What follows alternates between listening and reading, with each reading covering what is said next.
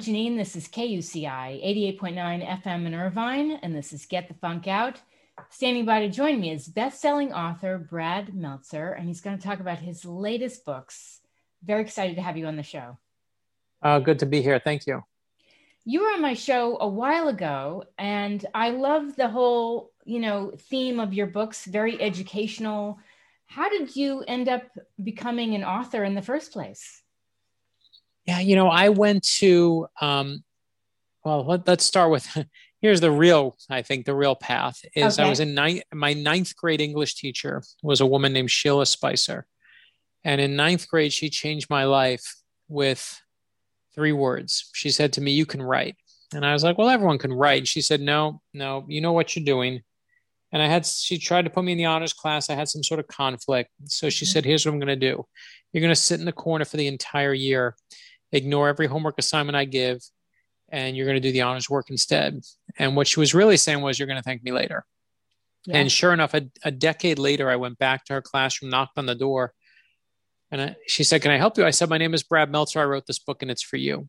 And she started crying. Oh. And I said, oh. I said, why? I said, why are you crying? She said, you know, I was going to retire this year because I didn't think I was having an impact. And I said, you have 30 students. We have one teacher. And oh so that's really my start was, was thanks to Miss Spicer. You know, I, I have, I have a Miss Spicer. I had a Miss Katie from a school I went to in Connecticut and everyone has a miss spicer right they they do i mean it's the person that says there is no wrong, wrong answer i know you can and it's the per- and it's the person that says the first person who tells you you're good at something right? Everyone everyone listening right now has someone who gave them their first job had faith in them said you're good at this. That person you owe forever. And you know it wasn't how i got that's how i got started liking writing. It wasn't how i got my first book published but i feel like it's the true origin of where it began for me. I love that. So tell me, what did you do, you know, after college? What was your first job? Yeah. So, and that's, this is how I got started really, really being, uh, you know, working as a writer is I came out of college at the University of Michigan with a college debt to pay off. And a guy in Boston, named Eli Segal, said to me, I'm going to be your mentor. Don't go to law school. Don't go to grad school. Come work for me. I'll be your mentor. I'm going to take you under my wing. I'm going to teach you everything. And he said, if you love it, you'll stay. And if you hate it, you leave with some money in your pocket. And I thought that's a good deal. Yes. So I moved, I moved all my stuff to Boston. I moved everything to Boston. And the week I got to Boston, he left the job. what? And I thought, I thought, oh my God, I've wrecked my life. I thought I wrecked my life. I said, this is, this is, I wrecked my life. Of course. And sure enough, um, I did what all of us would do in situations where we think we wrecked our lives, what every one of us would do in a moment where you think you wrecked your life. I said, I'm going to write a novel. And uh, I didn't know what I was doing. I had no idea how to do it. I just thought everyone has one novel in them. I'm going to take my shot. My first novel quickly got me 24 rejection letters. There were only 20 publishers at the time, and I got 24 rejection Whoa. letters, which meant some people were writing me twice to make sure I got the point. Exactly. But I said, if they don't like that book, I'm going to write another. And if they don't like that book, I'm going to write another. And the week after I got my 23rd and 24th rejection letter was the uh, week I started what became my first published novel, which was a book called The Tenth Justice. And, and I got lucky. It took one person to say yes to publish it. And uh, my job was to find that person. But you were determined. You did not let rejection hold you back. Uh, listen, uh, as I said, 24 rejection letters, only 20 publishers, right? I mean, that I was rejected and rejected and rejected, but I was young and I was stubborn. And I said, if they don't like it, I'm going to keep going. And they don't like that one, I'm going to keep going. And I, you know, and I, I, I do believe, you know, I look back now and I don't look back on it and say, well, I was right and they were wrong and ha ha on them. Sure. You know, when I, when I look back on the experience, I realize life is completely subjective. Yes. And your job, whatever it is you choose to do, whether you host a radio show, whether you write novels, whatever, lawyer, a doctor, stay at home mom, whatever you choose to do, don't let anyone tell you no. Don't let anyone tell you no. Yeah. I also feel like sometimes rejection does you a favor because it makes you work even harder or makes you pivot in a different direction. Oh, I I actually think uh, rejection letters are vital. They are vital because if I would have sold my first book, I would have been such an unappreciative jerk Um, I would have thought it was easy. I would have not never worked as hard, but I wanted it so badly. It just I doubled down. And in fact, here's my secret: is you know we all have our rituals, and one of my rituals, uh, the twenty so twenty four rejection letters went out a joke. The first twenty two were all rejections. Twenty three and twenty four, I thought were going to be acceptance letters. Uh, my publisher said, my agent said to me, those two publishers really like the book, and I think they're going to bid and give you an offer. I in fact went to New York. I met with them. We sat down and I she said to me, wait by your phone. This is pre cell phones. She said, wait by your phone. I'm going to call you with their offers. I thought, great. I was in college debt, law school debt at that point because I had started law school. Okay. And I'm waiting to pick up the phone. And I pick up the phone, waiting for her to tell me how the great news. And she said to me, sorry, kiddo. and my heart sank. Oh. And here, here's my real secret is every day I sit down to write, every day I recreate that moment in my head. The kind of phone I was holding, it was one of those clear plastic see-through ones where you could see the wires inside because that seemed high tech at the time. Okay. Uh, the the Formica desk on my left and the swivel lamp that every college kid has. The bed and the box spring on my right, no headboard because that's we, you know, that was the place we were. Yeah. Uh, over a little balcony, there was a parking lot and a fire station with three doors and I count those doors and then I say those words to myself, sorry, kiddo. Oh. And I never ever want to think I made it. I never ever want to be unappreciative of what I have. I never ever want to be anything but as hungry as I was when I was 24 years old. And for 20 plus years now, every single day I sit down to write, sorry, kiddo, sorry, kiddo, sorry, kiddo. And hmm. I, I think that that rejection is, I, I need that hunger. Yes. Now let's talk about your your latest work because not only have you written fiction, nonfiction, you host PBS shows. Is that right? Um, I, our our I host shows on the history. I've hosted shows on the History Channel. On PBS, we have a cartoon show based on our kids' books. Amazing. So I'm just I I'm one of the characters. There's a character named Brad who's the most handsome cartoon character you've ever seen. Do you voice the character? I do not. They oh. know far, but it, it, looks just like me. But it but it is voiced by a, an adorable little boy who they don't need a, uh, an old man to you know voice a a, a six year old boy. I love it. So funny. And let's talk about your latest uh, work because I was so moved by this one, A New Day. How did this come about? You know, writers, we all keep um, notepads all around the house to be pretentious and think that lightning's going to strike and genius will hit and you want to be ready for the genius when it arrives. And it never works like that. No. creativity is not magic. Creativity is hard work. And i one day two years ago i never in my whole life i, I actually dreamt the premise of this book. I, I woke up from a dream and i said sunday quit just like that the book was called A New Day, and, and Sunday the day quit, and the other days of the week we're going to hold tryouts for a new day. And my wife, who's much smarter than I am, said, write that down. And wow. that was where the book was born. I love it. But it's about the power of gratitude and kindness. Yeah. So when when Sunday quits, the, the tryouts begin and they say, let's have fun day. Every day will be fun. And they're like, no. They're like, let's have run day. And everyone will run real fast. I said, no. They said, how about how about bun day? And everyone will wear Princess Leia buns. And they're like, no. And then the dogs want dog day and the cats want catter day. And it gets crazier and crazier until a little girl comes with a little potted plant. And Sunday says, what? What's that? You grow a tree day, plant a rutabaga day. What, what is this? And she says, No, I just wanted to say thank you, the girl says. Um, and I want you to have a nice day. And in that moment, Sunday is undone. And she realizes in that moment the entire point of this book, which is that with a little kindness in it, every day can be a new day. And that's what I want for my kids, especially right now where the world is. Yes. Um, is we all need a new day. We do. We do it's a it, that's why it really moved me because I was thinking here we are in this pandemic and there's never been a more important time, essential time to be kind and have gratitude. My God, right? I mean, you know, it's the if if the pandemic has not taught us anything. I mean, I think it shrinks all our circles, but I hope if you're doing it correctly, it at least reminds you what's important. And all the stuff we chased for all those years, um, and I can tell you selfishly for me, what I want for my kids is I want my daughter and I want my sons to know that when it's all going bad, even if it goes bad, your happiness is in your control. Happiness is a choice. Yeah. And you choose what kind of day you're going to have. Whether your day is good or bad, it's still your day. So you might as well, you can either be miserable. And now listen, there's days when bad things happen. I buried both my parents. You mm-hmm. can have bad days, but I can sit around and be miserable or just realize, you know what? Put a little more thankfulness in the universe. Go say thank you. Show a little more kindness, and you will suddenly have a new day. Yes.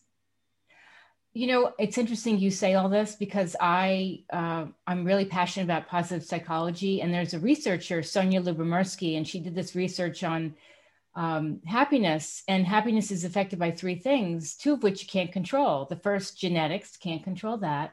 The second is life circumstances. Here we are, couldn't control a pandemic. But the third are your choices, what your behaviors, how you choose to deal with something, which is exactly what you said. Yeah, how we deal with something. I mean, and yes, those first two are big. You know, yeah. it's those are mountains that are hard to climb. Right. Uh, you know, a friend of mine told me this great one yesterday. He said, I think it's like a Stoics kind of cheat sheet, but he said, when you're having a bad time, you're miserable about something, start looking at things and say, this is the last time. Mm. Like, you know, you're walking your dog and you got to pick up and scoop up after the dog, and you're like, oh, like I need this when it's cold outside, and say it's the last time I'm ever going to do it, and watch what happens. True. It's just a crazy, it's a crazy thought experiment, but but it's amazing how much you can instantly change your day. Yes, definitely. So let's dive into your other new book that's coming out. Yeah, I so I do a line of kids books. Uh, years ago, I I was tired of looking my kids looking at reality TV show stars and people who are famous for being famous and thinking that's a hero. I wanted to give my kids better heroes to look up to, heroes of, of character and of kindness, of compassion. And we started a line of children's books called the Ordinary People Change the World books. We started with I am Amelia Earhart and I am Abraham Lincoln. We did I am Rosa Parks and I am Albert Einstein. I am Jackie Robinson for my son who loves sports my daughter, I we did I am Lucille Ball because mm. I wanted to have a female entertainment hero who wasn't just famous for being thin and pretty. Yes. That Lucy stood for the idea it's okay to be different. And it's beautiful to be different. We don't celebrate it as much today, but we should. Right. And we did I am Helen Keller, where when she goes blind, we made the pages of the book black. Mm. And we mm. put real braille into the book and it says, feel these dots. This is my name. My name's Helen. What's your name? And I love doing these books. An amazing thing happened in the election of 2016, four years ago, as Hillary and Donald Trump were arguing on TV every night, two of our books started selling better than any others. And they were I Am Martin Luther King Jr. and yeah. I Am George Washington. And it wasn't a Democrat or Republican thing, it was that parents and grandparents on both sides were tired of turning on the TV and seeing politicians when what they wanted to show their kids were leaders. Yes. And we all know there's a huge difference between a politician and a leader. You bet. Um, and so I, what I love is that now people use our books to fight back against the cynicism. They build libraries of real heroes for their kids, their grandkids, their nieces, their nephews.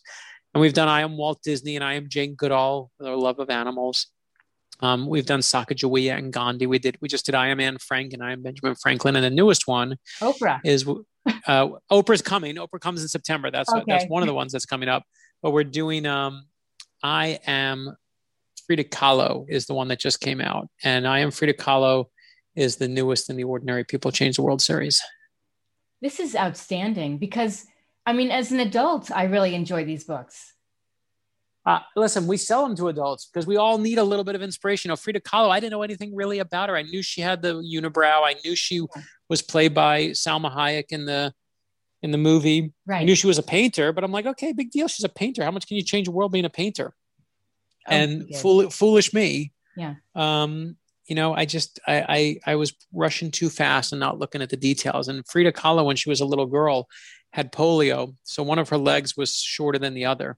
Mm-hmm. And kids made fun of her for the way she walked. They called her peg leg. Oh. And they she started wearing long skirts to cover her legs, multiple socks to even them out. She eventually gets into a horrible bus accident um, and a horrible crash that leaves her eh, motionless in a bed in a full body cast. She can't sit up, Awful. but she says, I, she says, I want, I want to paint. Give me some paintbrushes. And she starts painting. And again, she can't sit up, so they have a special easel made above her. They, they put a mirror above her because the only thing she can really see is herself. Yeah. And she starts painting self portraits. But what I love about Frida Kahlo is she's unapologetically herself. People make fun of her, how she looks. They make fun of where she's from. They make fun of how she dresses, and she never lets it affect her. Mm. And in fact, on the last page of, of the book, we actually have her hold up a mirror, little Frida Kahlo. I mean, these are kids' books. These are, you know, uh, illustrated kids' books for little kids. And she holds up a mirror and it says, a little plastic mirror is in the back of the book. And it yep. says, What do you see here? Because I see a work of art. And when your child looks in that mirror, it says, I am Frida Kahlo. I know the most important and most beautiful thing in the world is you, just as you are. And that's the gift I want to give my daughter. I love not that. not the love of selfies, but self-love. Yeah, that's beautiful. I, I, I saw this quote one time that you're the greatest project you'll ever work on. Take your time. Huh, that's great. It's true. I love that. I'm going to steal that. That's fantastic. oh no, but that is true. We are all works of art, and you know what we say in the book is you know it says life life is like a work of art. It's never what it starts out as what it comes out as. And it's messy and it's amazing and it's terrible and it's you know all those things. It doesn't have to be all you know we i feel like in the world today we want to see everything as black or white. You know it's got to be good or bad. And and life is not just one thing. It is it we are all of us amazing and terrible we are selfish and we are generous we are incredible all of us in the same month, in the same week, sometimes in the same few minutes, depending on when you catch us. And that doesn't make you a bad person. It just makes you human. Sure.